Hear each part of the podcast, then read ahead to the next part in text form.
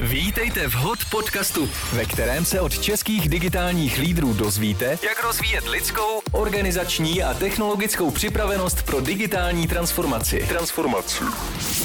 Věděli jste, že 77% pracovníků pracuje lépe, pokud mohou pracovat na dálku? Buďte hot a připravte se na budoucnost už dnes. A nyní váš průvodce Filip Dřímalka.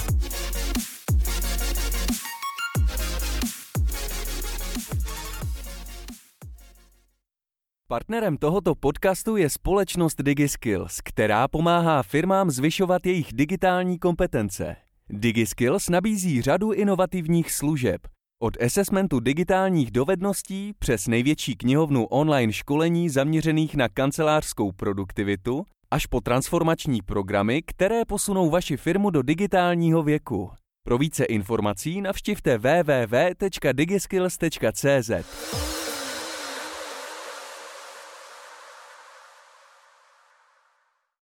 dobrý den, eh, vítám vás u poslechu podcastu o digitalizaci, inovacích a leadershipu. Eh, dnes je mým hostem Radek Hájek, ředitel HR Československé obchodní banky. Ahoj Radku. Dobrý den, ahoj. Radku, jako vždy bych rád začal tvým příběhem.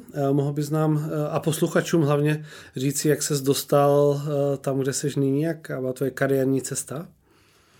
Já vždycky zahajuju svůj životopis tím, že jsem se narodil v Šumperku, což jsem mi před chvíličkou řekl, že se narodil v Olomouci, takže je zjevný, že ten kraj produkuje samý talenty. A, a, a pocházím teda z malého vlastně města, kde, kde jsem prožil úplně nádherný dětství na horách a, a pak jsem se teda vypravil do Prahy studovat vysokou školu, od té doby jsem v Praze. Jsem absolventem ekonomické školy, kterou Samozřejmě matfizáci a ČVUT dává k lepšímu, že to je nejtěžší střední škola v Praze. A do jisté míry je to asi pravda, ale pak jsem po té škole, já jsem na škole vždycky snil o tom, že budu hlavním ekonomem banky, protože to bylo v té době vždycky v televizi, když člověk viděl ty banky, tak tam byl vždycky, hovořil hlavní ekonom. A já jsem studoval obor e, vlastně hospodářská politika a tam bylo hodně moc věcí o ekonomické teorii a o tom, jak se vyvíjí ekonomika, jak se vyvíjí vztahy v ekonomice. Mě to hrozně bavilo.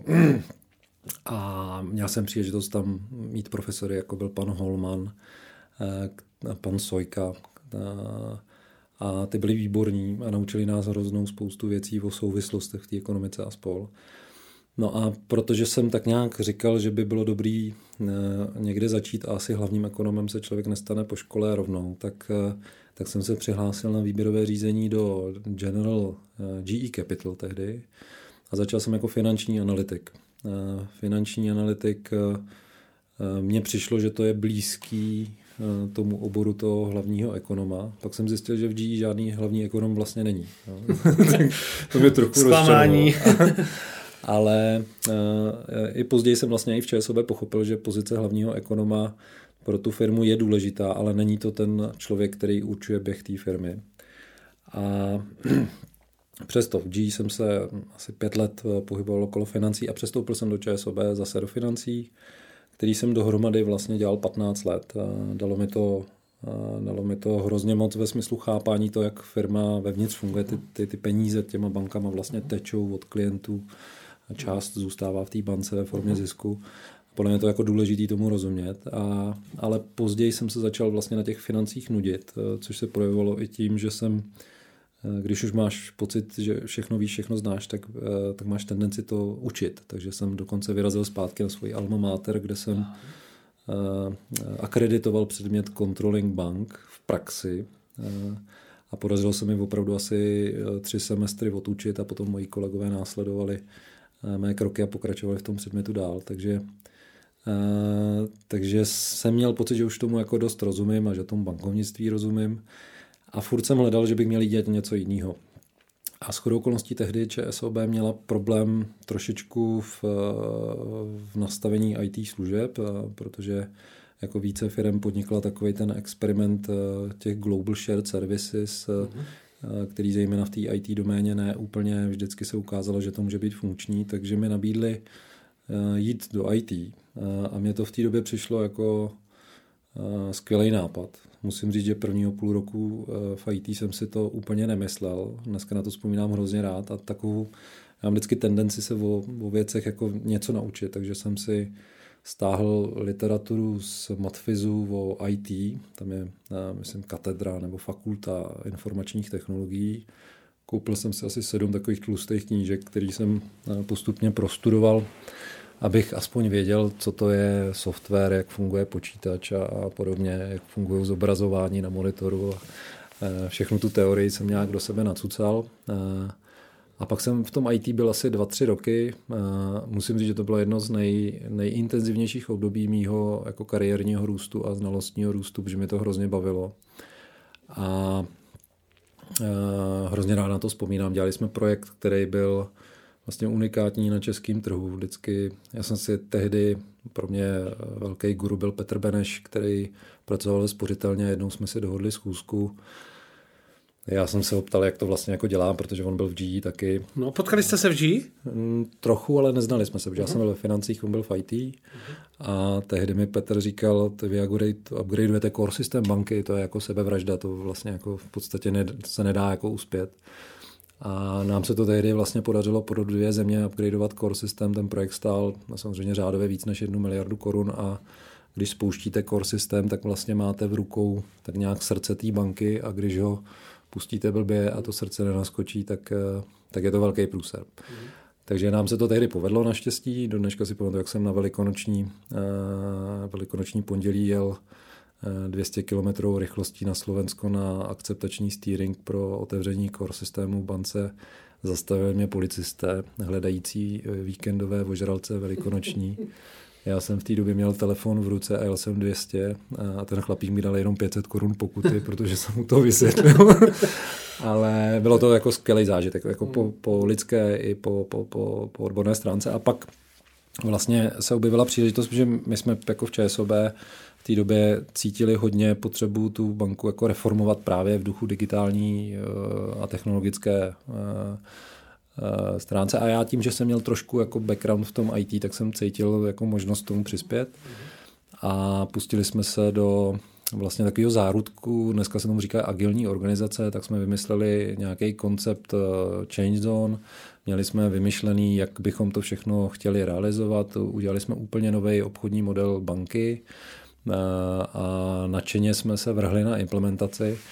Trochu se tehdy ale ukázalo, že jsme možná přišli jako možná brzy nebo v nějakém špatném kontextu, takže část těch eh, ideí se později jako neúplně realizovala. A Uh, nicméně já jsem potom pokračoval v inovacích a, a věcech okolo, okolo digitálních technologií uh, na straně biznesu v retailu. No a po nějaké době mě, mě vlastně zase v nějak osud debata s kolegy v, s kolegy v představenstvu zavál na HR, což je zvláštní, ale nicméně já, já furt HR považuji, že, že vlastně i do jisté míry digitalizace postihuje všechny obory. Jo? A v zásadě je jedno, jestli je to HR nebo ne. A my máme 10 000 zaměstnanců, kteří dnes a denně pracují s nástroji, Eh, který eh, se modernizují, digitalizují a podobně. Takže jsem vlastně jako nakonec vlastně i v tom HR použil věci, které souvisejí s IT, s procesama, inovacemi a, a, a podobně. Takže teďka jsem v HR. A teďka to téma, který eh, jako řešíme, je, jak vlastně celou tu organizaci při tom množství těch lidí posunout, posunout v digitálních znalostech nebo znalostech technologií, tak aby ČSOB zůstala úspěšná dalších 5-10 let a, nebyla zlikvidována nějakými technologickými firmami, které eh, v tom znalosti a využití těch technologií jsou určitě před, eh, před bankama. Eh, my se o tom tématu digitální dovedností a, a vůbec v vašich projektech v HR budeme bavit. Ehm, já se chci zeptat, cítil jsi velký rozdíl mezi americkou firmní kulturou v GE a, a belgickou firmní kulturou v ČSOB? Obrovské, jako větší snad to nemůže být, jako si myslím, protože eh, tam ale není to americká eh, a není to jako belgická, je to americká v kontextu České uh-huh. republiky, eh, počínající kapitalizat, jako počínajícím kapitalismu uh-huh. vlastně, jako tehdy kolem roku 2000 a ČSOB kultura v belgickém mhm. kontextu. Vždycky je to česká kultura v nějakém kontextu. Myslím si, že málo která firma sem přenese jedna ku jedné tu kulturu z té mateřské společnosti. V GE jsme měli výhodu, že tam nejstaršímu člověku bylo 40.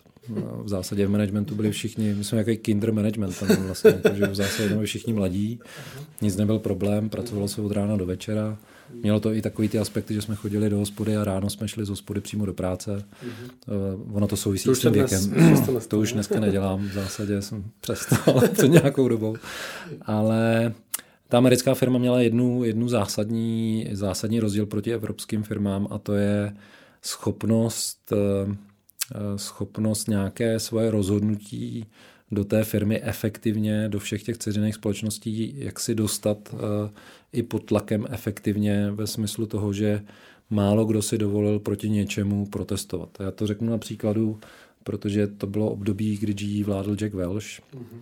A Jack Welch měl několik, uh, asi spoustě literatury, možná uh, má mnoho dalších aspektů, ale jedna z věcí, kterou já jsem tam prožil, byla takzvaná Six Sigma Green Belt jako metodika. A vlastně ty američani se rozhodli, řekli, že to budou umět všichni a prostě to všichni jako uměli. Byl to prostě jako befel, nikdo o tom nespekuloval. Eh, musím říct, že jsme to samozřejmě vevnitř ne úplně všichni jako milovali. Bylo to takový jako do jistý míry brainwashing a ta česká kultura je jako proti brainwashingu jako dost eh, zaujatá. Mm-hmm.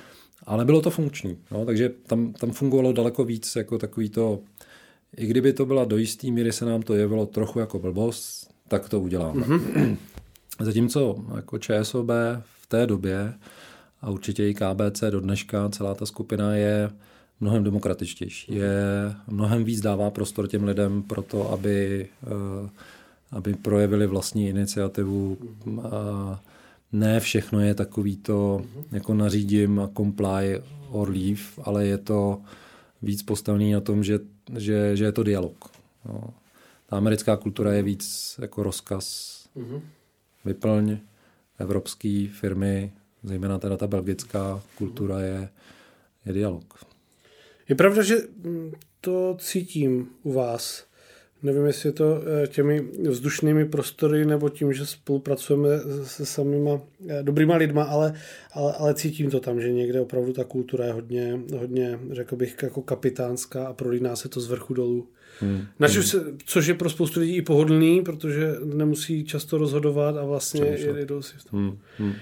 Ještě jednu otázku mám z toho, co jsi říkal. Ty jsi říkal, že ta znalost financí ti hodně pomohla pochopit uh, svět biznisu a vůbec jako banky.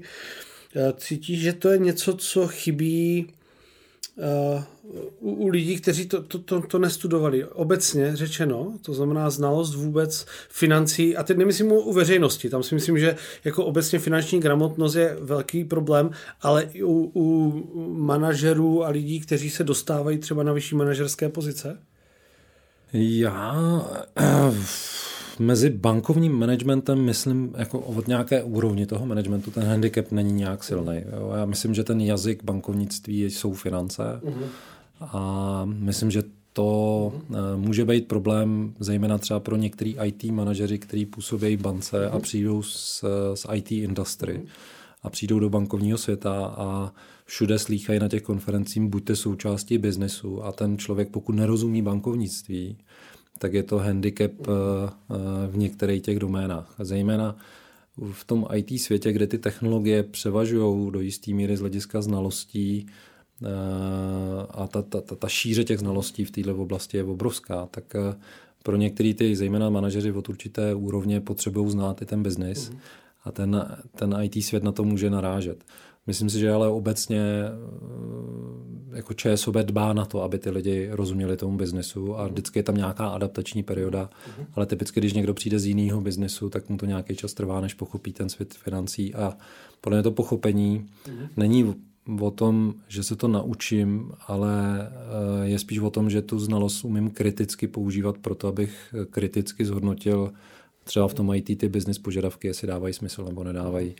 Eh, abych zhodnotil a sám byl schopný se rozhodnout o tom, jestli některá funkce pro tu banku je vhodná a nekladl otázky, které já rád, tak jako kdyby používám příklad, pane Lorenz, uvezu to.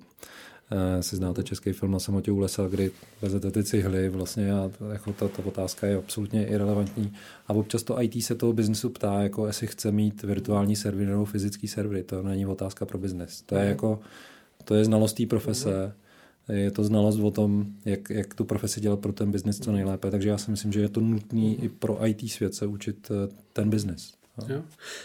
Já, je to téma, který uh, řešíme dneska s jedním velkým retailovým řetězcem, kde uh, šéf IT uh, říká, že vlastně chce, aby se jeho tým naučil bavit s biznisem, aby nepoužíval zkratky, aby uměl vysvětlit, protože tam je tolik nepochopení, že, že to přináší obrovský problémy v projektech, tomu, že se ty dva světy na sebe dívají jak, jak na, na, na cizince. Takže asi je to z obou stran. Já bych tomu ještě řekl jednu věc. Já jsem byl ve financích, v IT a trochu jsem čuchnul i k tomu normálnímu jako biznesu. A pamatuju si, finanční konference byly o tom rozumět biznesu. Přijel jsem na IT konference a tam to bylo stejný. Musíme rozumět biznesu, být business partnerem. Na HR konferencích je to být dobrým business partnerem. Mhm. Vždycky tam je někde nějaký pan business. Je otázka, kdo to je.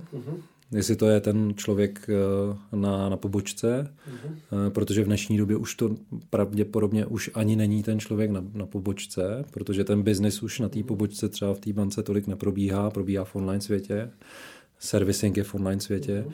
takže kdo vlastně je ten pan biznis je čím dál tím méně jasný. Uh-huh. Myslím, že dneska pan biznis jsou data. Uh-huh. Data o zákaznicích, jejich chování a jejich schopnost jako ty data vlastně použít uh-huh. pro ten biznis i ty hlavy těch jako business lídrů vlastně jako obsahují data o tom, co ten zákazník chce. A dneska ten, ten, ten jazyk toho biznesu jsou data. Mm-hmm. A proto všichni teda samozřejmě plédují za to, aby všichni rozuměli datům a data jsou ropou 21. století a podobný.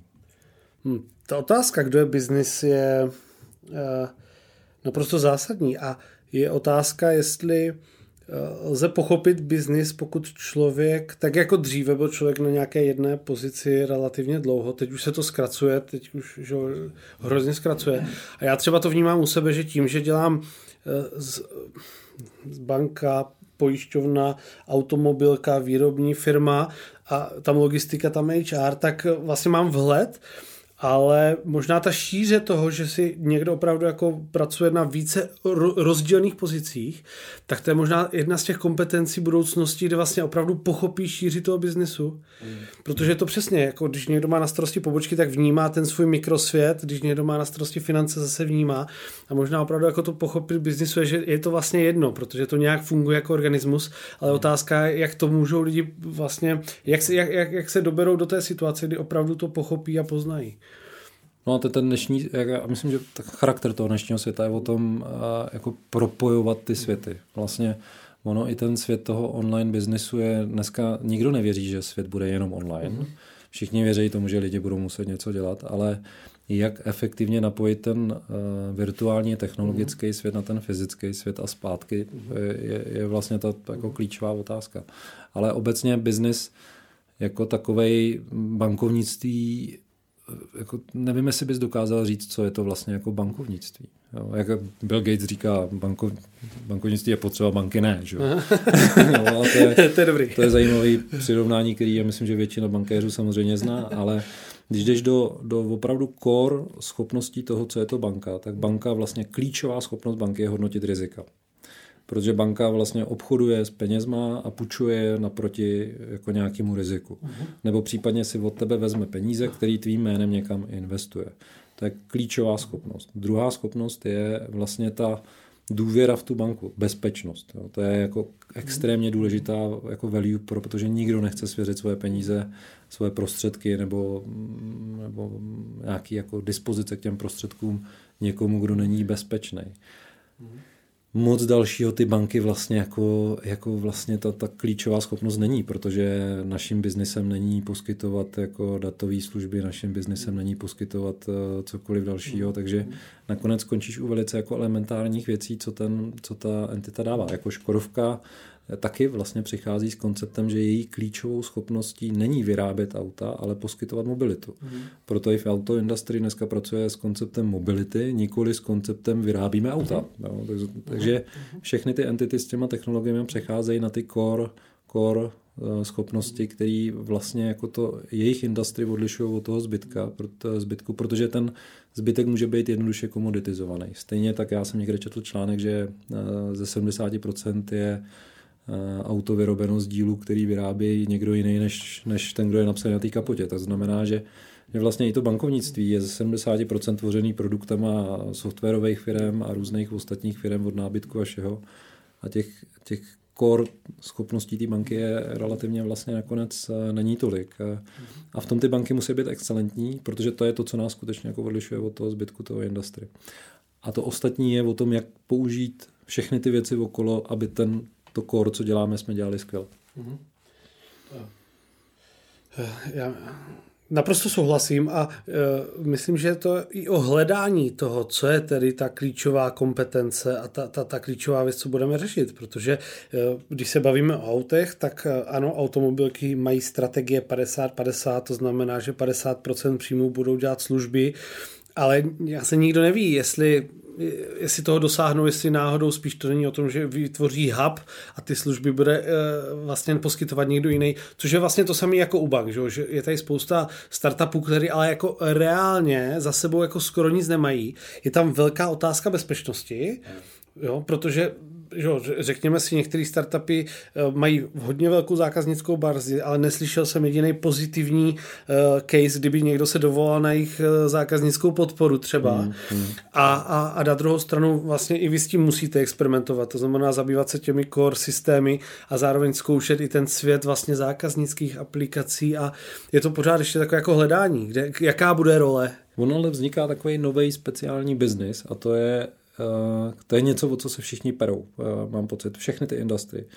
Perou se o to, aby zůstali kontaktu, eh, v kontaktu s klientem.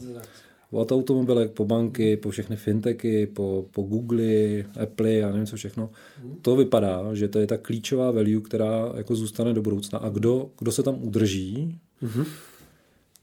je winner. Mm-hmm kdo se tam neudrží, eh, tak bude komoditizován, což jako může být výhodná pozice, mm aspoň pokud tu komoditu vyrábíš jako nejlíp, jak to jde, mm nebo nejlíp na světě, tak jako budeš taky winner. mm Ale zbytek eh, není tak atraktivní a proto všichni dneska investují i v rámci těch digitálních znalostí do takových těch eh, customer experience, design thinking a podobných metod, aby, aby vlastně ty banky zůstaly relevantní Protože v tom digitálním světě tam není ten sympatický člověk, který ti poradí, poslouží, já nevím co všechno, ale je tam prostě jenom ten uh, aplikace, web. Uh, a konkurence je tlačítko. palcem doprava o jeden centimetr. Přesně tak, přesně tak. A často to přepnutí je, je, jako, já vím, že Amazon už to není ani palec, už je to jenom jako hlas, jako objednej mi taxík, jo. To, jako, to, to, to, jako, hrozně se zkracuje to, to, ta migrace. Já bych se ještě vrátil k tomu, jako, že všichni na tom pracují. Já, já, já mám rád jako první díl Matrixu a tam myslím, že, uh, nevím, jestli to cituju úplně správně, uh, kde Neo říká, nebo uh, ty nevím, která postava přesně, ale říká, je rozdíl znát cestu a nebo jít po ní. A já mám pocit, že je důležitý jako jít po té cestě a nemusíš znát přesně, kudy ta cesta vlastně jako povede. A jako nejhorší je se zastavit a začít hledat jako kdyby tu správnou cestu a ten správný cíl na konci. To nikdo neví. To se vlastně jako teprve ukáže. Mm. Ale je důležitý pro všechny ty entity a, a pro banky, pro automobilky, všechny jít po nějaké cestě a, nebát se třeba občas zabočit blbě. Jo? To, to jako se stává a bude se to stávat určitě. Někdy to ale může mít fatální důsledky. Jsou samozřejmě plný učebnice use case jako Nokia a různých jako podobných jako známých případů. Takovou fatální chybu je bohužel v dnešní době možný udělat a ten, ten důsledek přichází poměrně rychle. Já musím ale říct, že těch případů zase není, není za tolik. Je, je vidět, že všichni se snaží jít po nějaké cestě a tím, že jdou, tak se určitě někam dostanou. A nejhorší jako vůbec nedělat nic a stát na místě, vůbec o těch věcech jako nepřemýšlet. A proto i to prostředí té firmy by mělo pomáhat těm lidem, jako kdyby se zapojovat a myslet jako o tom, co přijde, eh, spíš než být jako ustrnulý v tom dělat efektivně jenom to, co je. vy jako firma podporujete, tady to možná trošku jako snižování toho, té averze k risku. My děláme společně u vás snídaně přešlapů, což je akce, kdy vlastně manažeři banky eh, vystupují s se svými chybami, a, nebo ne chybami, ale projekty, které zkrátka nevyšly a, a ukazuje se, že uh, je to velice dobře hodnocená akce vždycky, protože je to strašně zdravý o tom mluvit, že ten digitální svět není o tom, že budeme tak dlouho na něčem pracovat, až to bude stoprocentně fungovat, což samozřejmě nemluvím o core systému, ale že zkrátka je potřeba objevovat cesty a občas ta chyba nastane. Eh, k tomu, co si říkal, ten kontakt s zákazníkem, já si pamatuju z knihy eh, o Steve Jobsovi, Eh, část, kde eh, oni spouštěli eh, vlastně ten obchod s nejenom s iBooks a prodali, prodávali noviny a strašně dlouho se nemohli domluvit s New York Times a ta klíčová diskuze byla, dobře, vy nám přineste zákazníky, ale kdo vlastně, koho bude ten zákazník? Bude Apple anebo bude New York Times? Hmm. No. Hmm. A, a myslím si, že se to projevuje i, i vlastně v těch distribučních sítích. Dneska i ta Škodovka, vlastně ona nemá toho zákazníka. Hmm. Toho zákazníka má to dealerství. Jo, takže vlastně i, i Škodovka a ostatní automobilky přepracovávají ten model, aby měli data o zákazníkovi, ten zákazník byl jejich. Takže a to je přesně to téma. To já, já si myslím, že to, to, to stejný jako téma je pro banky úplně stejně relevantní. My máme, my máme zákazníky, výhoda těch bank je, že s bankama člověk interaguje téměř jako denně. My na smart bankingu mm, lidi průměrně si zapnou smart banking, myslím, 7 až 12 krát jako týdně. Uh, někteří mistři to dělají co dvě hodiny, ale to záleží na setupu toho člověka, jak moc těch transakcí má a podobně, ale my máme pořád ten transakční biznis a je vidět, že ten transakční biznis je pro spoustu firm a, a lidí vlastně atraktivní, protože do těch plateb, což je další jako schopnost té banky, jako zprostředkovat platbu mezi bodem A a B, tak se cpe čím dál víc těch technologických gigantů. Apple spustil eh, vlastně kreditní kartu, Google má Google Pay. A tenhle ten denní styk, eh, ještě spojený s tím, že tam máte pro tyhle ty entity ten nákupní jako zvyk, takže můžete něco vlastně jako prodávat. To je klíčová věc, eh, kterou si myslím, že banky bychom se měli snažit si udržet, rozšířit a vlastně jako poskytovat, poskytovat třetím stranám a nenechat se z toho biznesu úplně jako dostat pryč. Což neznamená, že se do toho biznesu nedostane někdo další. To se určitě dostane, ale je dobrý, aby ty banky byly aktivní a snažili se, snažili se a pro nás jako v ČSOB my děláme spoustu projektů. Nedávno jsme oznamovali projekt se skupinou MOL, kde se snažíme právě vyvinout společně MOLPay. platební systém MOLPay. Mm-hmm. Máme, možná to není tolik vidět, máme jednu z nej, největších sítí akceptací platebních karet a máme vlastně jako z hlediska e-commerce jednu z nejširších hmm. sítí platebních bran. Takže my jsme jako relativně aktivní v tom, aby nám ten biznis eh, v téhle doméně zůstal, protože to je ten moment, i kdyby tam to jméno té ČSOB nebylo tolik vidět, tak to je ten moment, kdy my věříme, uh-huh. že tam je nutný zůstat, abychom zůstali relevantní. Uh-huh. Um, vy děláte spoustu inovačních projektů, o těch asi ani možná nemůžeme mluvit um, tím, že spolu děláme, tak tenhle mám a musím říct, že jako porovnání, co vidím uh, venku, co se děje a co děláte vy, že to dělá, fakt děláte hodně a ono to někdy není vidět, ono to ani není možné všechno sledovat. někdy ani není cílem to vidět. Mm-hmm. No, to samozřejmě, vidět. no, no. no. A, ale, ale určitě jako myslím si, že když, když porovnám různé banky, tak ČSOB je podle mě jako určitě jako v top trojce, možná dvojce toho, co se děje. I v těch ostatních segmentech, jako taky to transportation, jo, tam jste silní a, a v dalších, takže hm, k tomu jenom jednu poznámku. Když se bavíme o té cestě, tak dneska je velkým trendem adorovat startupy a, a, a já jsem dokonce viděl jednu akci, která se jmenovala Eh, že, že startupy šlapou bankám na paty. Jo. A já vždycky si pamatuju, když, když si čtu ty hospodářské výsledky vás a, a vidím tam ty desítky miliard zisku a teď to srovnám, takže že ono z médií to může vypadat tak, že ty banky vlastně nic nedělají a stojí a jo, pracují jenom ty, ty firmy kolem, ale není to tak, že? Já jako startupy, vlastně já tu kulturu a ty startupy vlastně mám rád z hlediska HR. Jo. To jako, já si myslím, že jako ono obchodně eh, je pravda to, co jsi říkal, že obchodně většina těch startupů má problém jako kdyby najít nějaký model, aby se uživila. Jo. Že spousta těch startupů má ten model my to uděláme a pak to někomu prodáme a vlastně ten model není vydělávat peníze, ale vlastně to prodat jako myšlenku někomu, kdo na tom ty peníze vlastně jako vydělá. A to musím říct, že i náš generální ředitel, který je z Anglie, kde ta komunita ještě mnohem širší, tak sám vlastně párkrát připustil, že vždycky, když se zúčastnil nějaké takovéhle konference, kde vystupovali startupy, tak vždycky jim bylo vidět na očích, pojďte a kupte nás. Uh-huh. Ne, ne, my děláme tak skvělý biznis, my vás nepotřebujeme, ale vždycky to je o nějaké symbioze.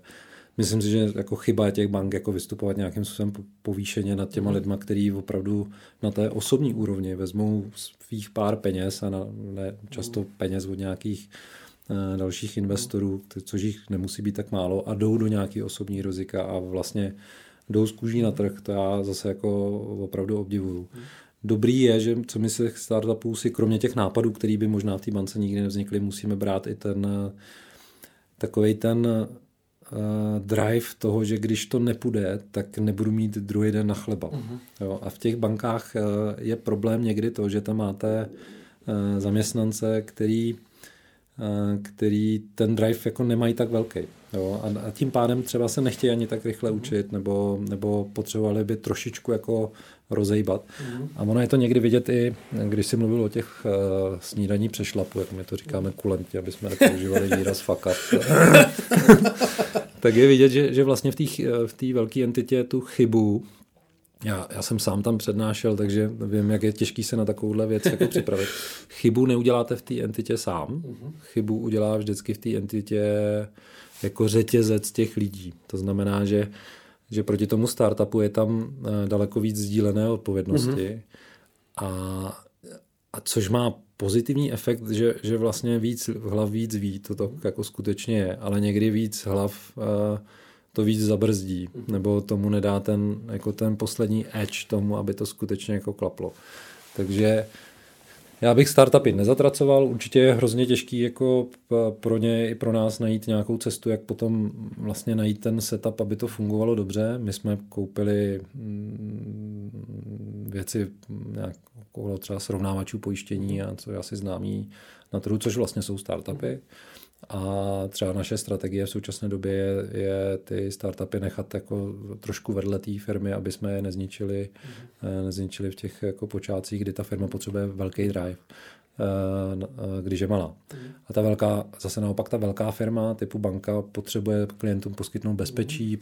potřebujeme poskytnout nějakou stabilitu, máme mnohem víc procesů orientovaných na kontrolu a takže je to pro nás jako vlastně poučení, jak dělat věci nově a možná dělat levnějc, rychlejc eh, a možná víc i natchnout ty zaměstnance pro to, aby se takových akcí účastnili.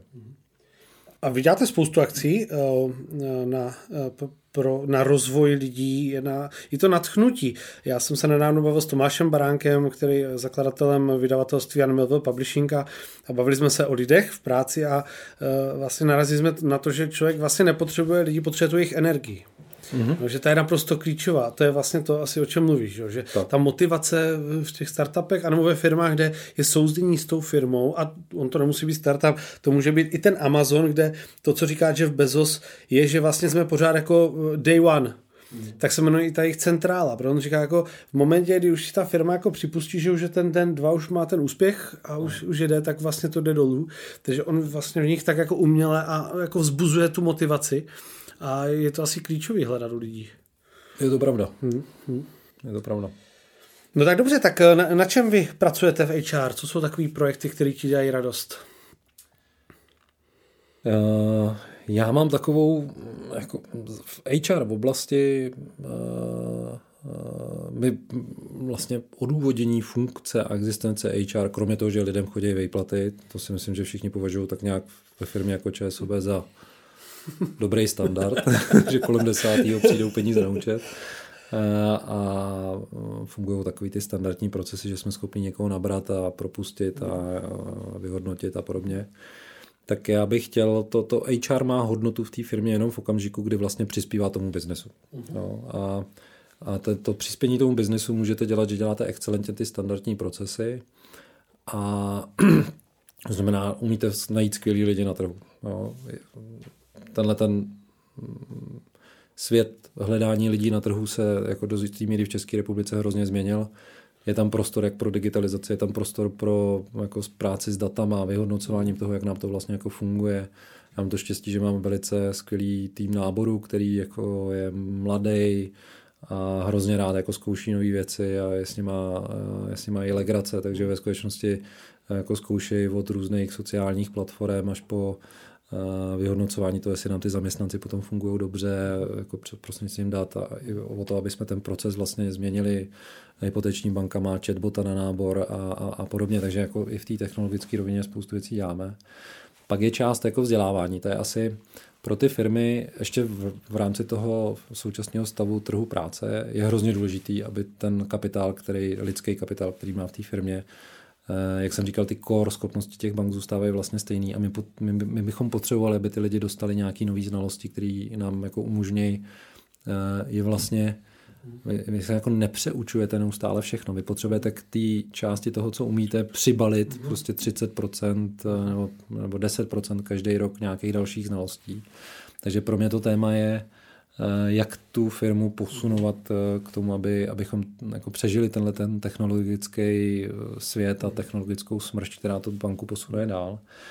A pro HR v tomhle směru je hrozně důležitý, aby jsme, aby jsme propojovali svět Eh, svět eh, třeba plánování kapacita lidských zdrojů, svět jako vzdělávání těch kapacit těch lidských zdrojů a svět hodnocení výkonu těch lidských zdrojů, abychom to jako vlastně celý propojili do toho, že to vlastně ve výsledku tomu koncovému zákazníkovi HR, což je zaměstnanec, dávalo smysl.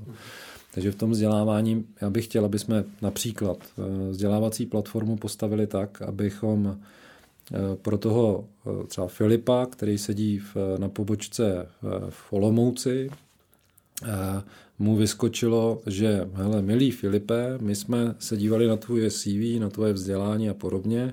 Když se naučíš kurzy A, B, C, D, E, F, tak na tebe čeká jako pozice v útvaru XYZ, na kterým budeš mít pravděpodobně o x desítek procent vyšší mzdu a tvoje kvalifikace vzroste a pro tu firmu budeš mnohem použitelnější a pravděpodobnost, že tato situace nastane, je zhruba tak za jeden a půl roku, takže máš rok a půl čas na to, aby ses mm-hmm. jako překvalifikoval. A ty digitální platformy vlastně tohle jako umožňují orchestrovat a dělat. A a e, takže mojí vizí je jako propojovat ty světy v tom HR, ty jednotlivé procesy tak, aby byly nasměrovaný na toho uživatele, aby on viděl ten výsledek. Mm.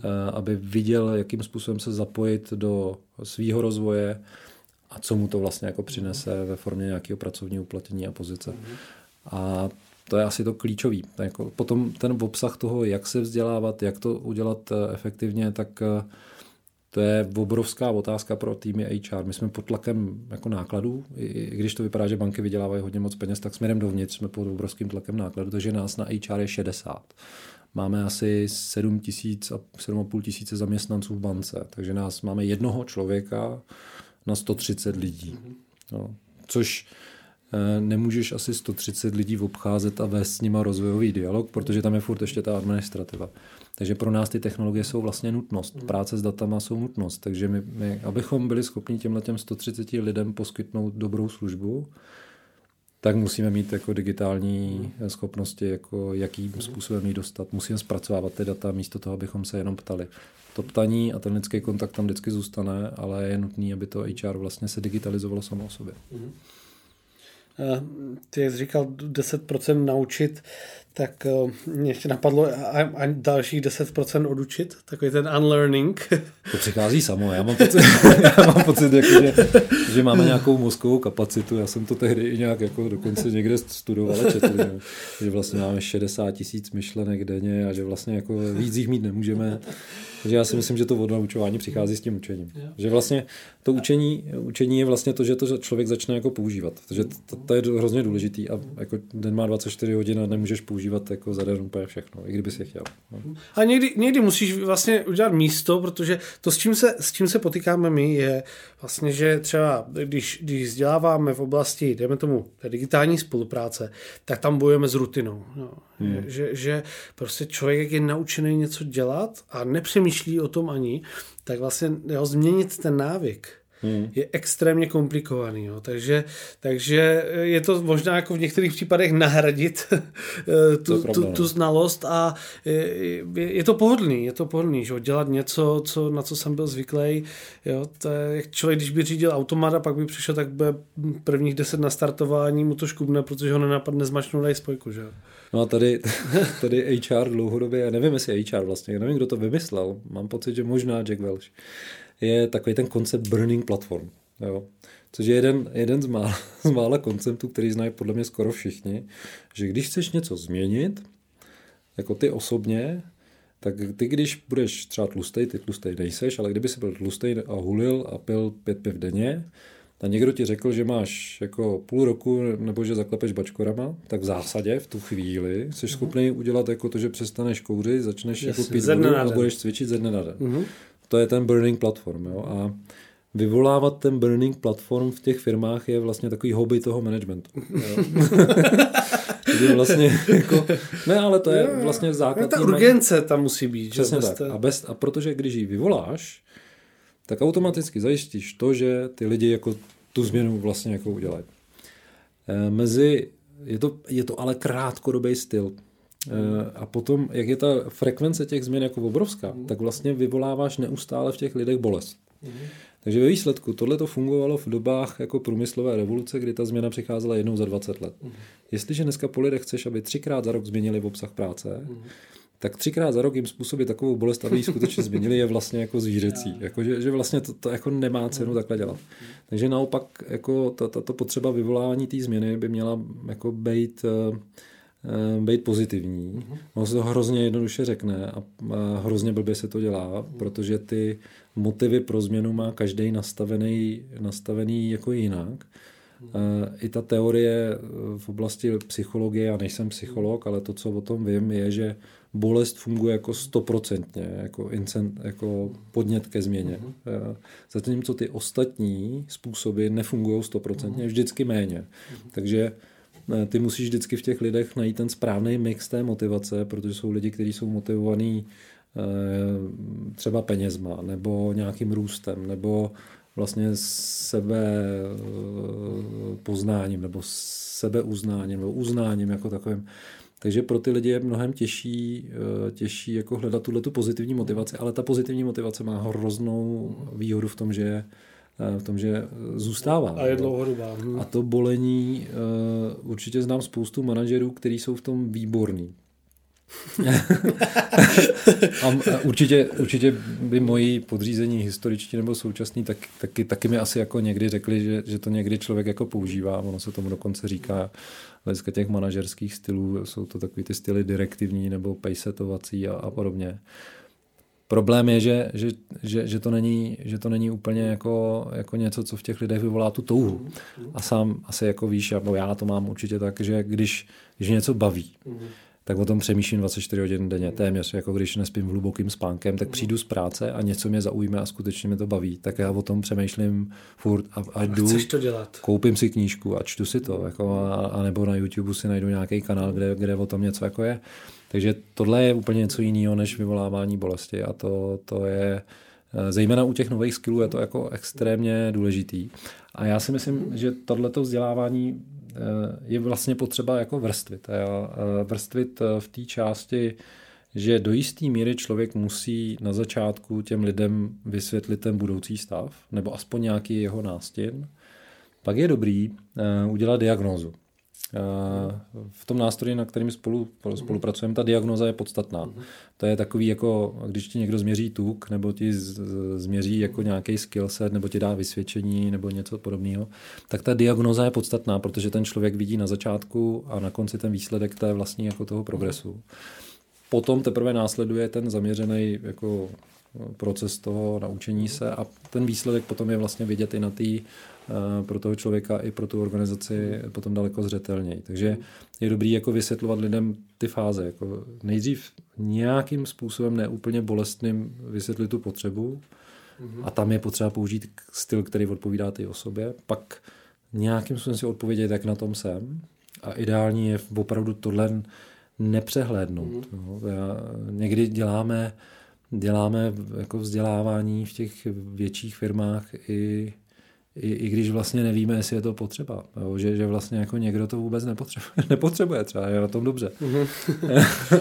Takže potom chodí na ty kurzy a tam celý den SMS-kuje. A, mm-hmm. a potom je to vzdělávání samotný, do, mm-hmm. ideálně doplněný nějakou praxí a, a vlastně nějaký lookback, jako, jak, jak se to změnilo. No.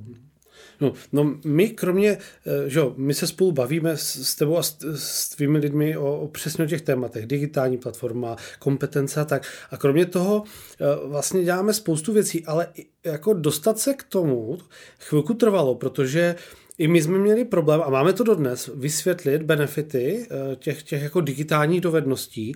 A já si pamatuju, že vlastně, když jsme dělali třeba první jako digitální snídaní, tak jsme to nazvali jako digitální produktivita. A teď vlastně nikdo jako nevěděl, co si pod tím má představit. A přišlo tam prvních 40 nebo 50 lidí a teďka najednou jako spousta zájmu o další a o další. A vlastně najednou se to šířilo, protože tam ti lidi viděli takové, takové takové what's in it for me, že jako viděli, že ano, to jsou dobré věci, takže mám zájem, ale chvilku to trvalo, protože v té změně jako informací, která se na všechny zaměstnance neustále hrne, tak oni už vlastně nevidí, že ten informační šum je, že i když jim chodí něco, tady eh, vzdělávání dělá jednu věc, tady druhou věc, tak eh, tak eh, vlastně i to je potřeba prodávat, že tam musí vidět ten výsledek. To je to, co ty říkáš, že jako vidět ten konec a vidíš, co je v tom pro mě, že to není jenom, že firma chce, abych já se tady něco naučil, a že mě to přinese nějaký benefit. A ještě, ještě, ještě jeden aspekt, který bych k tomu přidal, k tomu, co říkáš, jako souhlasím s tím, a to je aspekt do jisté míry snížit bariéru pro ty, pro ty lidi, kteří nemají tu přirozenou jako vůli vlastně vyzkoušet každý nový věc, kterou jako naskočí na trh, nebo prostě nemají čas, nebo něco. A já si myslím, že existuje taková nová úroveň eh, vzdělávání a, a, a nikoho se nechci eh, jako kdyby dotknout, kdo v této oblasti a je, já, já furt to vzdělávání vidím v takový té jako bulvární rovině, to není špatný, ale takový té povrchní rovině, jakože umím něco, vím něco, což mi jako neznamená, že tu znalost mám do hloubky. Já jsem s tím byl konfrontovaný jako manažer často, protože nerozumím do detailu té činnosti, co dělají ty lidi, ale potřebuji vědět něco. Jo, a, a potom je teprve to vzdělání, který jde do úrovně toho, jako třeba akademické úrovně, že, že umím to něco, ale umím to ještě v nějakým obrovsky širokým kontextu. A pak je učňovský vzdělání, kdy to umím jako skutečně jako mm-hmm. vykonávat. Mm-hmm. Třeba už nemám ten šir, široký pohled, ale umím vykonávat tu, tu činnost samotnou. A co já si myslím, že do toho vzdělávání dneska přichází nově, tak my jsme byli do jisté míry my a generace starší než my jsme byli uh, možná, možná částečně uh, jsme na, někteří nabili dojmu toho, že když jsme absolvovali vysokou školu nebo nějaký vzdělávací ústav, že naše vzdělávání jaksi skončilo, a nebo po pěti letech praxe, že už máme tu pětiletou praxi. To. Takže mám VŠ a můžu aplikovat, nebo se přihlásit na generálního ředitele kdekoliv, že mám ještě pět až deset let praxe. To je ale to je jako falešný dojem, který dneska mají. A ta, ta, ta povrchnější úroveň toho vzdělání umožňuje těm lidem jako nasávat eh, daleko větší šíři témat a teprve nezatěžovat se tím obrovským detailem a teprve, když opravdu vznikne ta potřeba nebo zájem, to může být jedno z toho, tak zajet dolů do té do vertikály a opravdu se naučit jako do detailu nějaký jako větší detail. Ale bez této úrovně těch obecných znalostí vlastně nevznikne ani ten zájem. Uvedu příklad. My jsme debatovali, my to debatujeme neustále, eh, jakým způsobem on se na to používá výraz agilita, jak zagilizovat eh, ČSOB, jak vlastně dosáhnout vyšší rychlosti zapojení těch lidí a podobně. A bylo opravdu těžké si na začátku vůbec jako vysvětlit, do dneška si myslím, že to je těžké, co to je, jako, co to je agilita, jo? Co, co, co, co, to vlastně, jako, kdo to vymyslel, tak vždycky přijde člověk z IT a řekne, to tady už je 25 let, to my jsme takhle fungovali v roce 94 a v zásadě jako kdyby na tom nevidím vlastně nic nového, protože jak říká jeden můj nejmenovaný kolega, my jsme nasazovali všechno do produkce, vždycky ty, každý týden v pátek a v zásadě jsme ani netestovali, protože testují jenom sraby, ale eh, a vlastně vyvíjeli to na, na, na, na, na, na, na živých systémech a, a, a releaseovali to v periodách, v kterých se nám dneska ani nezdá. Jo. Takže ty řeknou, že to není nic nového. Pak přijde někdo, z biznisu a řekne, no pro mě agilita znamená, že já to jako v podstatě ani nezadám, řeknu tak zhruba, co si myslím a vy to tam zítra nasadíte a možná uvidím a jako e, někdo zatím vidí jako cestu k, ke snížení nákladů, někdo zatím vidí cestu pro větší engagement. A teprve jako i to slazování se na takovýma základníma pojmama zabere dost času a tady právě do jisté míry ta zjednodušující, aspoň ta úroveň té vize nebo nějaký základní strategie i pro ty tématy jako digitalizace, technologie, inovace hrozně pomáhá k tomu, aby se ty lidi aspoň vyladili na to, co to je. Mm-hmm. Že někdy je člověk překvapený, že, že že, že to Že pět lidí jasný. si představuje pět rozdělených věcí pod jedním jednoduchým termínem. Přesně tak. I my dva bychom se pravděpodobně mm-hmm. neschodli na tom, mm-hmm. co je to agilita. No, no. A to možná, a, a to agilita je extrémní příklad, možná bychom se neshodli ani na termínech, u kterých by si člověk myslel, že to je vlastně daleko jasnější. Tak. tak no. hmm, hmm. A je pravda, že na, na, na tady ty slaďovací aktivity často není čas? Ano. Často že na úrovni nejvyššího managementu tam to často ani vůbec jako neprobíhá. Takže je to velká výzva. Je, je ale, ale zároveň já, já si myslím, že to jako je datel, datelný, jinak bych nedělal to, co dělám. Ale uh, ono to nakonec jako není tak složitý, si myslím, pokud, pokud i ty, i ty mm, věrozvěstové té digitalizace Eh, do jisté míry berou jako potaz i ten feedback od těch uživatelů, kdy jsou srozumitelný a kdy ne. Mm-hmm. Protože není nic horšího, než když přijedeš na konferenci, kde vystupuje nějaký zvědovost digitalizace a řekne uh, we have to embrace the change, we have to embrace uh, uh, IT, we have to aha, embrace aha, digital aha. is our future.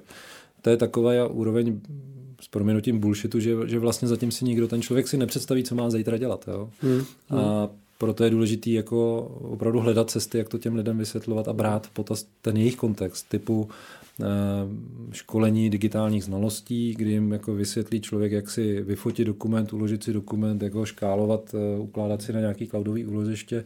To těm lidem opravdu může pomoct. Možná to je blbost, možná si člověk řekne, hele, to není zas tak důležitý, ale ten kontext té firmy se právě skládá z takhle malých jako věcí a detailů, mm-hmm. kdy ten možná ten use case, který na začátku je čistě postavený na osobním životě, toho člověka trkne a, a řekne, hele, tak co kdybychom takhle ukládali dokumenty mm. pro klienty? Proč vlastně to ukládáme tady v šanonech, v krabicích mm. do, do skladiště? Proč jim to neofotíme, nepošleme do nějaké složky? Proč? Bychom to nemohli, co bychom na tom ušetřili. A nevím. Vlastně ty lidi můžou napadat jenom věci eh, v kontextu toho, co znají. Že potřeba otvírat vlastně ty šuplíky všechny Neustále. a vlastně eh, to spojení nechat na těch lidech. Oni si to nakonec nějak pospojují. A, a protože ne všichni známe obsah eh, své práce, tak to, to pospojování musí být na, na těch lidech. A... Mm-hmm. To bych asi mohl podepsat několikrát. Ehm, já myslím, že eh, přesně ty drobné věci mají dopad v tom, že si to člověk pak asociuje s věcmi z práce. Eh, možná i daleko víc tlačí na ty týmy, které mají na starosti vznik nových produktů a služeb, protože dokáže porovnávat. Jo, jakmile já můžu si zavolat aplikat, eh, taxíka na jeden klik, proč bych tady musel těch kliků dělat čest? Přesně tak. Takže ten tlak na, na tu digitální zákaznickou zkušenost je čím dál větší. A další věc je, že eh, naše zkušenost eh, nám ukázala, že vlastně to postupně eh, přispívá ke změně myšlení, takže lidé, když neví, že neví, tak, tak, tak neví. A když jim člověk otevírá oči, co všechno je možné, tak pak se začnou sami ptát, není náhodou jiný způsob, jak já můžu tady tu aktivitu dělat.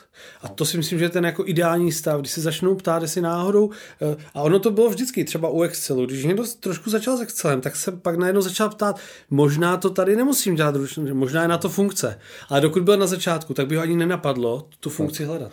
Tam je ještě, já vidím ještě jeden efekt. Uh okamžiku, kdy člověk zjistí, že některé věci, které dělá jako hrozně komplikovaně se v té firmě a je v té pozici, kdy to vlastně jako vidí, tak občas se stává těm, těm, těm preachers of digitalization, že přejdou do pozice mesiáše a že vlastně jako kdyby je hrozně začne frustrovat to, že se ta firma nehejbe, anebo hejbe hrozně pomalu. A mohl bych jmenovat pár CIOs jako na českém trhu, který dokonce si vlastně založili vlastní jako biznis, aby se to v těch firmách změnilo, což je jako nakonec otočený ve velice pozitivní motivaci a vlastně i tu, i tu akci, že to vlastně vidějí, jako tu, to, to, ty, zažili tu frustraci, že, že vlastně ta firma má tolik možností pro ty klienty dodat lepší služby a, a mít ten jako výsledek, ale že, že vlastně tu frustraci zažívají jak, jak ty, kteří nevědí, tak i ty, kteří vědí, protože mezi nimi je to, ta míra nedorozumění tak velká, že, že vlastně uh, jako jsou jako v obě dvě ty skupiny naštvaný. A vlastně cílem toho vzdělávání a cílem, cílem jako obecně toho rozvoje té společnosti by mělo být jako zakopávat uh, zakopávat, zahrabávat ty, ty příkopy, mm. aby, aby si ajťáci rozuměli s biznesákama a biznesáci si rozuměli s ajťákama. Mm. Proto jsem mi na začátku říkal, že vlastně ty znalosti musí zlepšovat to IT, ve smyslu znát ten biznis, ve kterým jsem, ale zlepšovat i ten biznis, znát to IT, mm. protože to je ten výrobní prostředek. Už to nejsou ty, ty, ty lidi, už jsou to ty servery. Hmm.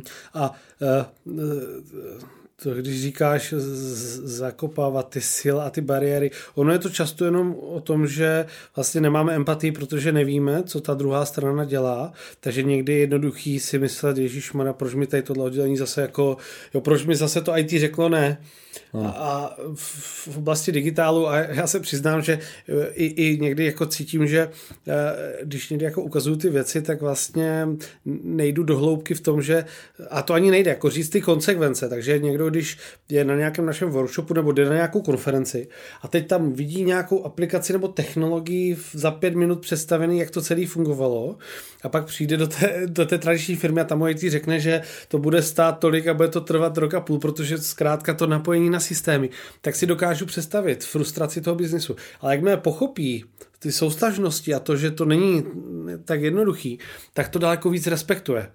Jo, takže to pochopení a, a ta informovanost o tom, co vlastně, jak, jak oba ty světy fungují, je klíčová i vlastně pro, pro zmenšení frustrace. Ano, ano. A já si myslím, že, že my se učíme učit IT na straně biznesu. Protože jako eh, já když jsem byl na IT, tak vlastně jako často přestože já jsem vlastně původem jako v úvozovkách takzvaně z biznesu, mm.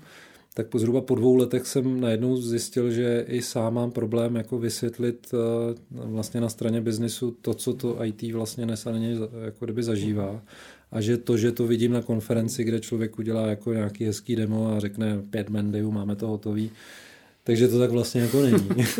a je to jako frustrující, Aha. Eh, že vám ty lidi jako, nedoroz, eh, jako ne, nerozumějí. A, a, ale já si myslím, že to je ve výsledku o obou straně empatii. Já si, jako, já si myslím, že ta mhm. asymetrie těch informací na straně biznisu i na straně IT nebo jakýkoliv procesu v té firmě vede k tomu, že občas ty lidi jako vyvolávají pocit nějaký vlastní důležitosti a vlastně staví si na tom do jistý míry své ego a svoji důležitost. Musíte se se mnou bavit, protože já jsem tady vedoucí a uh, ta vlastně jako schopnost podřídit, podřídit jako kdyby ty zájmy jako tomu, tomu obchodnímu výsledku je vlastně ta klíčová na, na všech stranách. Mm. Jo. Někdy zase vidím na straně biznesu, že, uh, že IT má problém s nákladama, mm. to není náš problém, to je jejich problém. To je, to je typicky v těch velkých organizacích. Chodíme tam jako na nákupního střediska, kde bereme zboží zdarma, ale náklady vede jako kdyby se v kniách IT. Jo.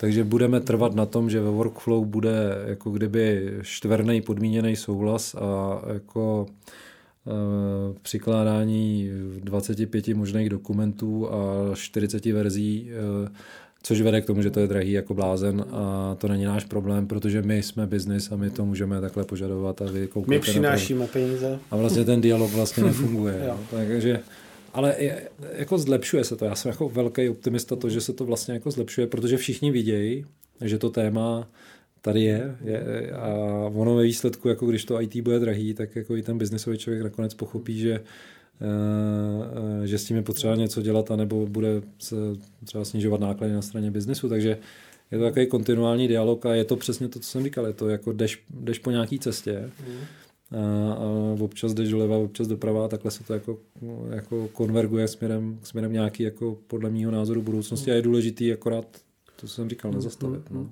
A ona i ta agilita trošku dneska, a teď eh, jako asi nechci zabíhat do detailu, ale, ale vlastně trošku odpovídá na to, že se vnímají i třeba ty cross-funkční nebo cross-projektový týmy, takže zkrátka to nemůžu dělat, takže já mám tu svoji část, předám to a pak už je to jako Přesně váš problém. Tak. To je jeden z největších benefitů. Pravdu toto vnímání, že vlastně my na tom, takže jo, a řešíme to teďka v jedné designersko-výrobní firmě, kde Eh, se, se taky řešilo, tak eh, obchodník prodá něco hmm. a teď ho jako nezajímají ty náklady, ty že tam je customizace, je takový ten obrázek, jak to obchodník prodal a pak jak, jo, jak, to, jak to někdo vyrobil.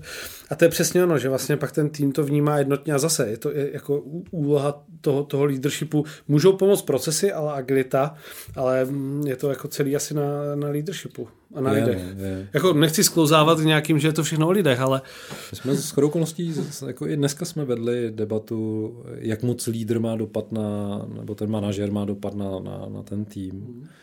A opravdu je to obrovský dopad. Jo. Že, že vlastně přestože se tady vede debata o dihierarchizaci těch společností a že organizační struktura není důležitá, pořád eh, vždycky bude platit, že lídr nebo manažer má dopad na, na to, jak ty lidi jako v té firmě jako fungují. Ať už pozitivní nebo negativní. A je Přesně, pozitivní mm. někdy má možná menší než, než, než ten negativní, protože jo, jo, jo. Pokud, pokud opravdu máte mm, jako někoho zablokovaného na dostatečně důležitý mm. roli, který tu změnu nekoupí, ať je ta změna pozitivní nebo negativní, jo, ale ono to někdy může být dobře, ale eh, tak to vlastně jako tu firmu to zastaví na, na, na, na, na třeba na, na pět let nebo na, na roky. Jo. Takže já i, i z hlediska teda HR je potřeba vlastně jako vybírat ty talenty tak, aby tam byli lidi, kteří ty změny podporují, ať už teda jakýkoliv, ale jsou vlastně jako orientovaný na změnu.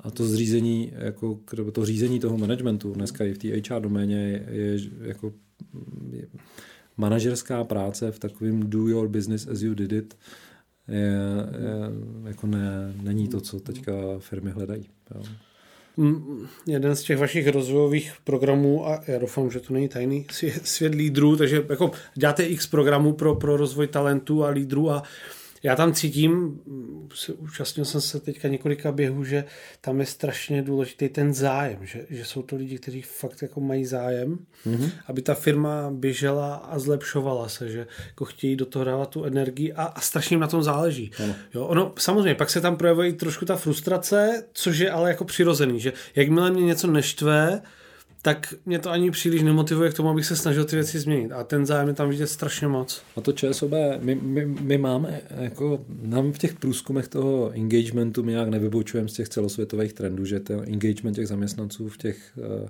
velkých firmách jako spíš klesá, než by nějak extravagantně rostl. Ale je pravda, že na těchto těch setkáních je vidět, že máme v obrovsky širokou vrstvu zaměstnanců, který Eh, který vlastně tu firmu jako milujou. Mm-hmm. Že jsou opravdu eh, schopní proto obětovat strašnou spoustu věcí a, a jsou schopní eh, pracovat nad rámec, pracovat na sobě, pracovat na všem. A pro nás je to hrozně důležité, aby ty lidi zůstali a právě proto jako nabídnout jim nějakou cestu, jak třeba Oni někdy se stane, že tenhle ten člověk, který jako je obrovsky lojální a motivovaný, je na pozici, která pravděpodobně zanikne. Jo? Asi, mm. asi ne třeba hned, ale, ale třeba za deset let mm. se říká, že těch pozic jako jedna třetina nebo jedna, no, možná 40%, který tam dneska máme v té firmě, nebudou. A eh, ten, ten člověk, když mu nabídnete nějakou, nebo nabídneš mu nějakou pozitivní cestu, tak to, o to pro něj je vlastně jako cenější, že mu použije ten zápal ve prospěch, ve prospěch eh, to, té změny i sám sebe třeba. No. Hmm, hmm. Tak to, já se zase vrátím se lehce k tomu Jackovi Welshovi. Mimochodem, já úplně miluji tu jeho knížku, Jack, hmm. to je fantastický a e, byla taková první kniha, kde jsem si uvědomil, že ten biznis je fakt o lidech, protože ta knížka je vlastně jenom tak jako přehled všech těch men, ano který on vlastně jako, že on potkával lidi, teď dosazoval a, a vlastně celý je to vlastně jenom o jménech. Ano, ale jako Jack, já, já už jsem od té doby, já jsem ho taky extrémně miloval, jo, to je potřeba říct. A do dneška jako uznávám, že v té době byl vlastně jeden jako z lídrů té společnosti. Dneska ale v tom managementu já mám pocit, že je takový jako obecný jako trend ještě jako v tom managementu podporovat eh, jako méně direktivní styly, protože Jack byl jako neuvěřitelný. ABC, Ačka, Cčka pryč. Bottom ten jde, jde out a podobně, což si myslím, že na, na výsledku jako není úplně špatný. Párkrát jsme to v životě jako ve své manažerské praxi absolvoval a aplikoval, ale eh, dneska ty CEOs, eh, CEOs těch eh, Microsoftů a Googleu uh, jako spousta lidí ani nezná, jo, to, to, to, to, ta jména. A vlastně oni vystupují něco jako servant leader, takový ten uh, lídr, který podporuje růst té organizace a podporuje místo, aby tlačil, uh-huh. uh, což je přesně v té debatě o tom, jako Burning Platform byla Jackova jako uh, Jackův styl. Ten, ten vytvářel Burning Platforms. Jo? Myslím si, že jako be either first or second or we will just sell you, jo, jo nebo přesně. we will be out, jo. Což je takový ten styl jako přes, přes bolest, jako potřeba říct. A dneska jako v těch velkých i technologických gigantech se projevuje to, že že to, že to je i v více těch stylech, že tam je i ten i podpora těch lidí, že tam je víc, eh, víc věcí, které souvisí jako s podporou rozvoje těch lidí. Jack byl extrémní tvrdák. Jo. A ono konec konců Steve Jobs taky nebyl úplně velký měkký. Jeff Bezos? No, Jeff Bezos je dneška tvrdák. No, blázen. Takže je otázka, jako co je ta dlouhodobě udržitelná, udržitelná strategie, protože u těchto těch firm se často potom projevuje, že ten lídr odejde a ty firmy upřímně jdou s tou tržní kapitací většinou dost dolů. Uh-huh. Jo.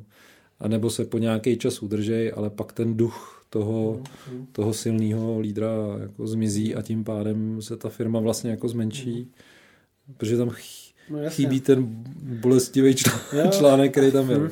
A e, je otázka, jak se to mění s tím, jak s, s nastupujícími generacemi. Ano. Jo, já nechci nějak moc obecňovat, ale to, o čem se mluví, takové ty charakteristiky mileniálů a tak jsou, že říkají, že vlastně vyžadují právě takovou to jako, aby se s ním jednalo jak peřinka. A ještě z dnešní situaci na trhu práce, tak eh, já někdy říkám, když se bavím třeba CEO firmy a teď se bavíme o tom, jak bychom měli tu firmu posunout ve znalostech technologických a teď eh, on řekne, no dobře, ale jako to je pro zájemce a tam to oddělení tam asi moc nechce. A já říkám, jak to? Tak přece musí všichni on říká, no dobře, ale oni se naštvou a odejdou a co já hmm. budu pak dělat? Jo? Hmm. Hmm. A já tomu rozumím, já tomu rozumím, jo? ale vlastně, že, že ten tlak trošku ustupuje.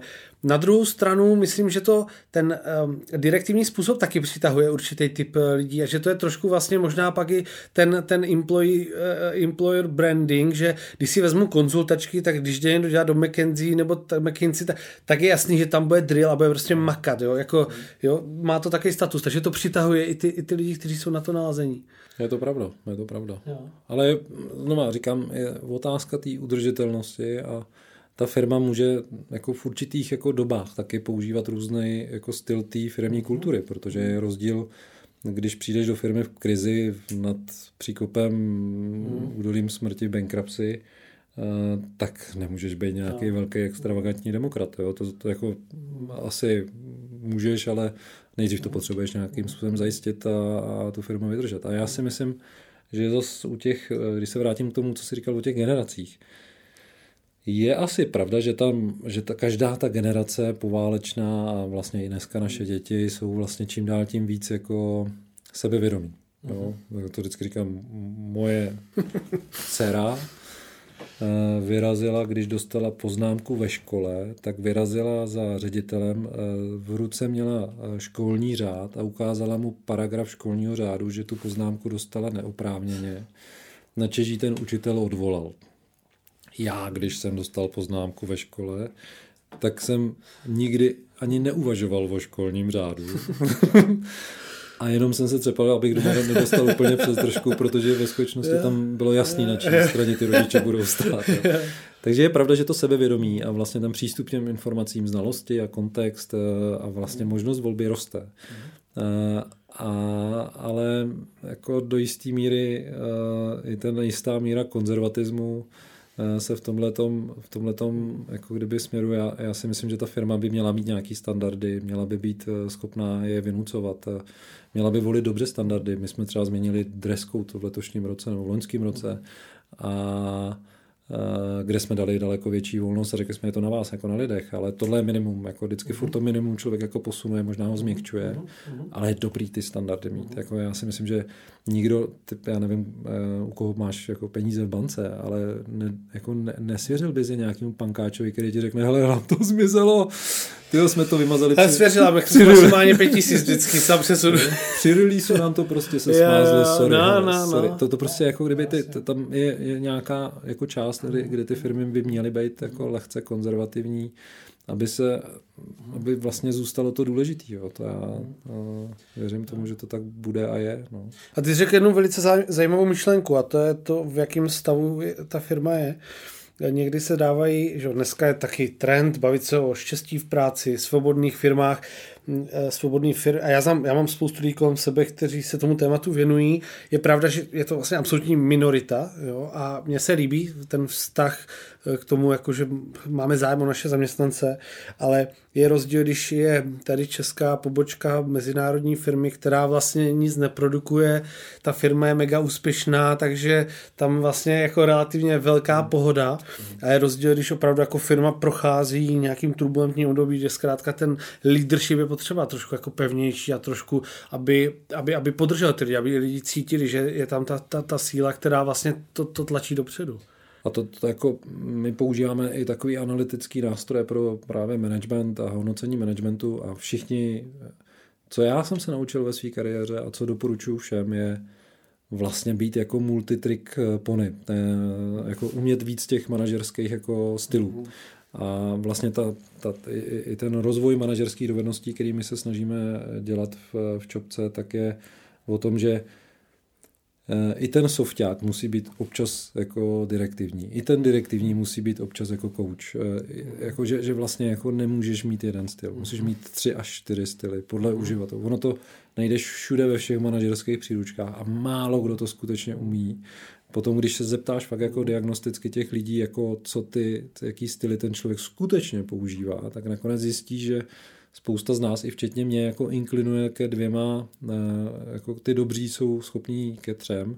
A kdo exceluje teda nejvíc, a to my jako muži musíme připustit, jsou ženy. Mm-hmm. Ženy jako mají daleko větší empatii, mají daleko větší schopnost, jako kdyby být eh, přísnou mámou, koučovací mámou. A my máme takový, my jsme takový, jako jed, jak se říká, chlap dokáže myslet jenom na jednu věc tak my dokonce jsme schopní fakt jako prosazovat téměř jenom jeden styl a ty, ty, ty ženy to dokážou a proto dokonce si myslím, že přesto, že to je překryto takovou tou debatou o tom, že ženy managementu jsou kvůli kvótám a nevím čem všem, ono jako na tom něco Ten ženský je. element je podle mě strašně silný. A, a oni mají i lepší jako schopnosti, je potřeba připustit. jako, zase uh, my, my, my, my, jsme orientovaní hrozně na výsledek a my, my jsme to, debatovali jsme to při, jakým způsobem hodnotíme manažery a manažerky. A hodnocení obecně v těchto těch firmách, jako jsme my, je postavený na výkonu. Mm. To je jako jednoznačný. A ty ženy, jako kdyby ty výkony uh, nerealizují prostřednictvím já jsem dodal, ale vytvořila jsem prostředí, aby bylo dodáno. Jo, to je fakt jako rozdíl, jako chlapci jde zahrát tenis, nebo si jde zaběhat, a když se spolu bavíme, tak já se tě zeptám, za jak dlouho jsi to běžel. Běžel jsem pět minut na kilák, protože jsem zrovna neběžel nějak extravagantně rychle nebo moc pomalu, nebo to je jedno. Pozor, ať tady. Ale žena hmm. jako řekne, já jsem si dobře zaběhala. Hmm. Jo, a to, to jako, my máme celý ty firmy, jsou do jistý míry v tom managementu postavený na takovém tom jako zužujícím stylu a, do jist, a, a já věřím tomu, A unifikovaným hodnocení. Unifikovaným hodnocení a ten svět těch změn, a svět jako zrychlujících se změn, tak tam naopak my jako muži eh, můžeme často selhávat. A bylo to vidět i na některých technologických gigantech, který postavili do pozice CEO ženu. Hmm. Ginny Romerty eh, byla v Praze, vlastně dokonce byla v ČSOB na schůzce, kdy jsme ji měli osobně možnost vidět. A měl schůzku s tehdejším ředitelem panem Kavánkem, kdy se bavili právě o rozvoji leadershipu a podobných záležitostech uh, Yahoo, uh, eh, HP. Mhm. Ne všechny ty story byly úspěšné, mhm. ale, ale vlastně podle mě je to reflexe toho, že na některé věci ty ženy mají větší talent než muži. Hmm. Tak ono se říká, že že to vlastně celá ta diskuze eh, i třeba hodnocení mužů žen nebo vlastnosti, že to není tak, že by se ženy jako měly jako dorovnat, že vlastně jsou ve skutečnosti daleko lepší. No. mm-hmm. Dobře. Já si myslím, že na tohle bychom podcast měli natočit jako speciální. Já tady Ale bylo mít, by dobrý, aby tady byla nějaká žena. Já tady budu mít Marcelu Suchánkovou. Eh, tak takže, se na to můžeš zeptat. Takže, takže jsem zvědavý. Budu samozřejmě opatrně. Eh, dobře, skvělý Radku. Pos, možná poslední, poslední téma. Co ty a technologie? Jak, jak je tvůj vztah? Eh, co, co používáš za, eh, jak se říká? Technology stack. Ale já, já jsem vlastně... Te, uh, jo, pro mě svět technologií nerovná se mobilní telefon jenom. Jo? Uh-huh. Já myslím, že jako dneska běžná ta odpověď je, já jsem Appleista, a pokud nemá něco na sobě nakousnutý jabko, tak to nemůže ke mně přes práh. Tak to já přesně nejsem, byť jsem teda teďka dceři musel koupit iPhone, protože opravdu na něm jako trvala, takže, takže jsem jí za, za úspěšnou nominaci na střední školu musel zakoupit tenhle přístroj. Já jsem vlastně mě ty technologie, eh, já se dívám na jejich jako užitnou hodnotu a to je od toho, že já jezdím na kole rád, mm-hmm. tam jsou technologie všude, eh, vlastně i v domácnosti, i, i s mobilem, i s počítačem. Vždycky jsem inklinoval k tomu, že dávám před jako značkou preferenci nad tou užitnou hodnotou a, a přínosem pro to, co skutečně jako dělám. Takže já nejsem takový ten technolog eh, značkař, bych to mhm. označil, nebo jako. Eh, opravdu se dívám na tu užitnou hodnotu. A, takže já běžně používám Androidní telefon, nevidím na tom. A, a, pravidelně jsem se svým inovačním týmem vedl debatu, na téma jako why the Apple will be dead. a co je to za nesmysl si tak kupovat takové předražený výrobky. Otázka, s ajťákama si myslím, že to mohla být plná diskuze. Takže já se jako často stavím do takového oportunistického tábora, ale, ale používám vlastně jako průřezově úplně všechno, co dneska je k dispozici. Ehm, snažím se s věcma i experimentovat ehm, věci okolo hlasového ovládání, Uh, myslím, že aplikace průběžně na telefonu instaluju, čistím. Uh-huh. Líbí se mi, líbila se mi aplikace Replika, která zkoušela replikovat mě samotného, to mě jako hrozně jo, bavilo. to sledoval, co děláš nějak. No, musel si s tím mluvit, aby se ti to naučilo. Jo. Jak jsem jako sněl o tom, že vlastně nebudu chodit do práce a zapnu tam repliku. A, takže jako průběžně experimentuju a mám hrozně rád, eh, hrozně rád eh, jako to, tu, i tu experimentální část ale pak mám jeden takový, já, já, já hrozně rád jako se hloubám jako ve věcech, eh, jak jako fungují a mám trpím frustrací, když nevím přesně, jak ty, jak ty algoritmy umělé inteligence fungují, takže opravdu i rád se koukám na věci v tom jako hlubším detailu, eh, tím, že vlastně mám rád i fyziku, přestože jsem vystudoval takový jako společenskovědní obor, tak eh, do dneška si myslím, že jsem měl studovat fyziku, tak já vlastně jako hrozně rád ještě jdu hlouběji o tu, o tu úroveň dál, abych tomu jako rozuměl. A, a to neříkám, že tomu rozumím, ale mám, mám vždycky tu snahu jako pochopit, eh, pochopit, jak to vlastně jako funguje vevnitř, eh, jak funguje televize vevnitř, proč se to zobrazuje takhle, jako co, je, co je to vlastně to digitální versus analogový. No. Takže tyhle věci mě jako přirozeně baví a baví mě tomu jako mhm. se v tom rejpat. To je, to je uh, strašně zajímavá myšlenka a, a zmínil to v, v minulém díle právě Crawford Delpret, že eh, že lidem trošku chybí ta, ta, eh, ta vlastnost jako hrát si. No, že, hmm. že, že samozřejmě pokud já nemám k technologiím vztah, tak možná v rámci toho, že se jako chci naučit nebo chci být relevantní s dobou, tak se budu učit. Ale taková ta přirozená vlastnost hrát si a zkoušet. A rozbíjet. A, ro, a rozbíjet a zkoušet, ty to nefunguje a nedělá ti to problém, vrátíš se, smažeš, nainstaluješ znovu, tak je podle mě klíčová. No. Jo, a teďka já třeba teď jsem zrovna ještě začal... můžu k tomu doplnit. No, ještě určitě. jednu charakteristiku, kterou mám a kterou jako kdyby, nevím, jestli mám na sobě úplně jako rád. Já jsem eh, v tom design thinkingu v osobním životě postoupil tak, že, že mě baví i stavět prototypy. Jo. Takže kdybych to uvedl jako například do svojí zahrady, která je podle mě nedávnej, tak jsem postavil prototyp ohniště, abych teďka prováděl vlastně kompletní rekonstrukci se zahrady, mm. kde to ohniště zase jako zahrabu. Postavil jsem na tím asi tři dny.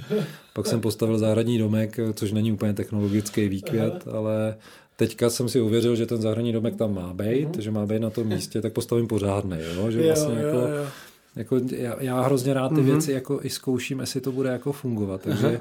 Nemám problém mít v těch jako v těch jako levelech jako prototyp Aha.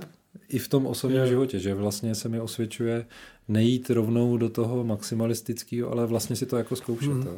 Jestli je, mě to bude bavit. To ti, to ti závidím, protože já mám pocit, já se snažím mít na max a nakonec to vypadá jako prototyp, když něco dělám, dělám rukama. Takže, eh, ale to je, eh, já teďka jenom, teďka zrovna mě napadlo, jestli vlastně se vůbec jako toto dá zjistit. Jo? Řešíme ten assessment digitální dovedností a trošku jsme ho posunuli spíš do těch jako vlastností a do, těch, do toho vztahu technologií. Jestli vůbec jde zjistit, jestli si někdo jako rád hraje nebo ne. Jo?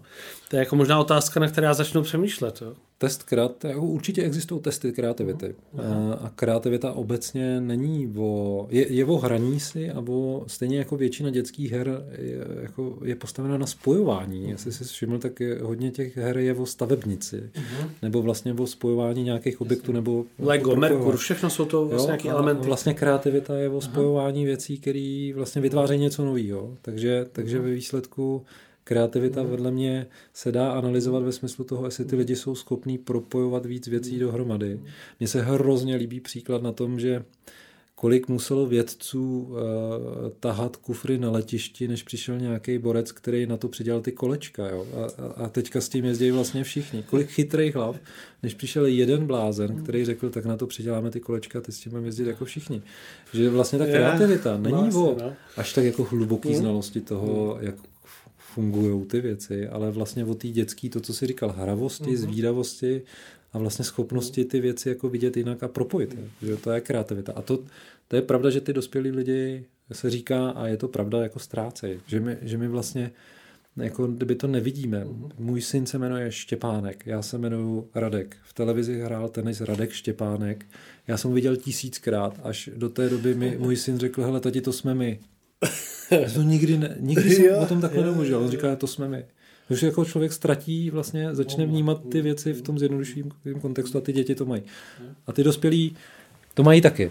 Akorát třeba nemají čas nebo, nebo, eh, nebo prostor vlastně. A my když jsme se bavili ještě před začátkem toho, toho, tady toho natáčení o, tě, o digitálních dovednostech, tak uh, někdo rozděluje takové ty tvrdé digitální dovednosti, jako je programování a práce a, a ty měkké, že? což je přesně ta, ta kreativita, agilita a další. Jo? A, a takže, takže jako měřit to je, je strašně důležitý a, a, a líbí se mi to, to co říkáš. No. Radek Štěpán. to je dobrý, to je dobrý. Radku, díky moc, pro mě je naprosto fantasticky strávený čas, díky moc, že jsi přišel a uh, budu se vás někdy těšit na viděnou, naslyšenou. Taky děkuji, hezký den.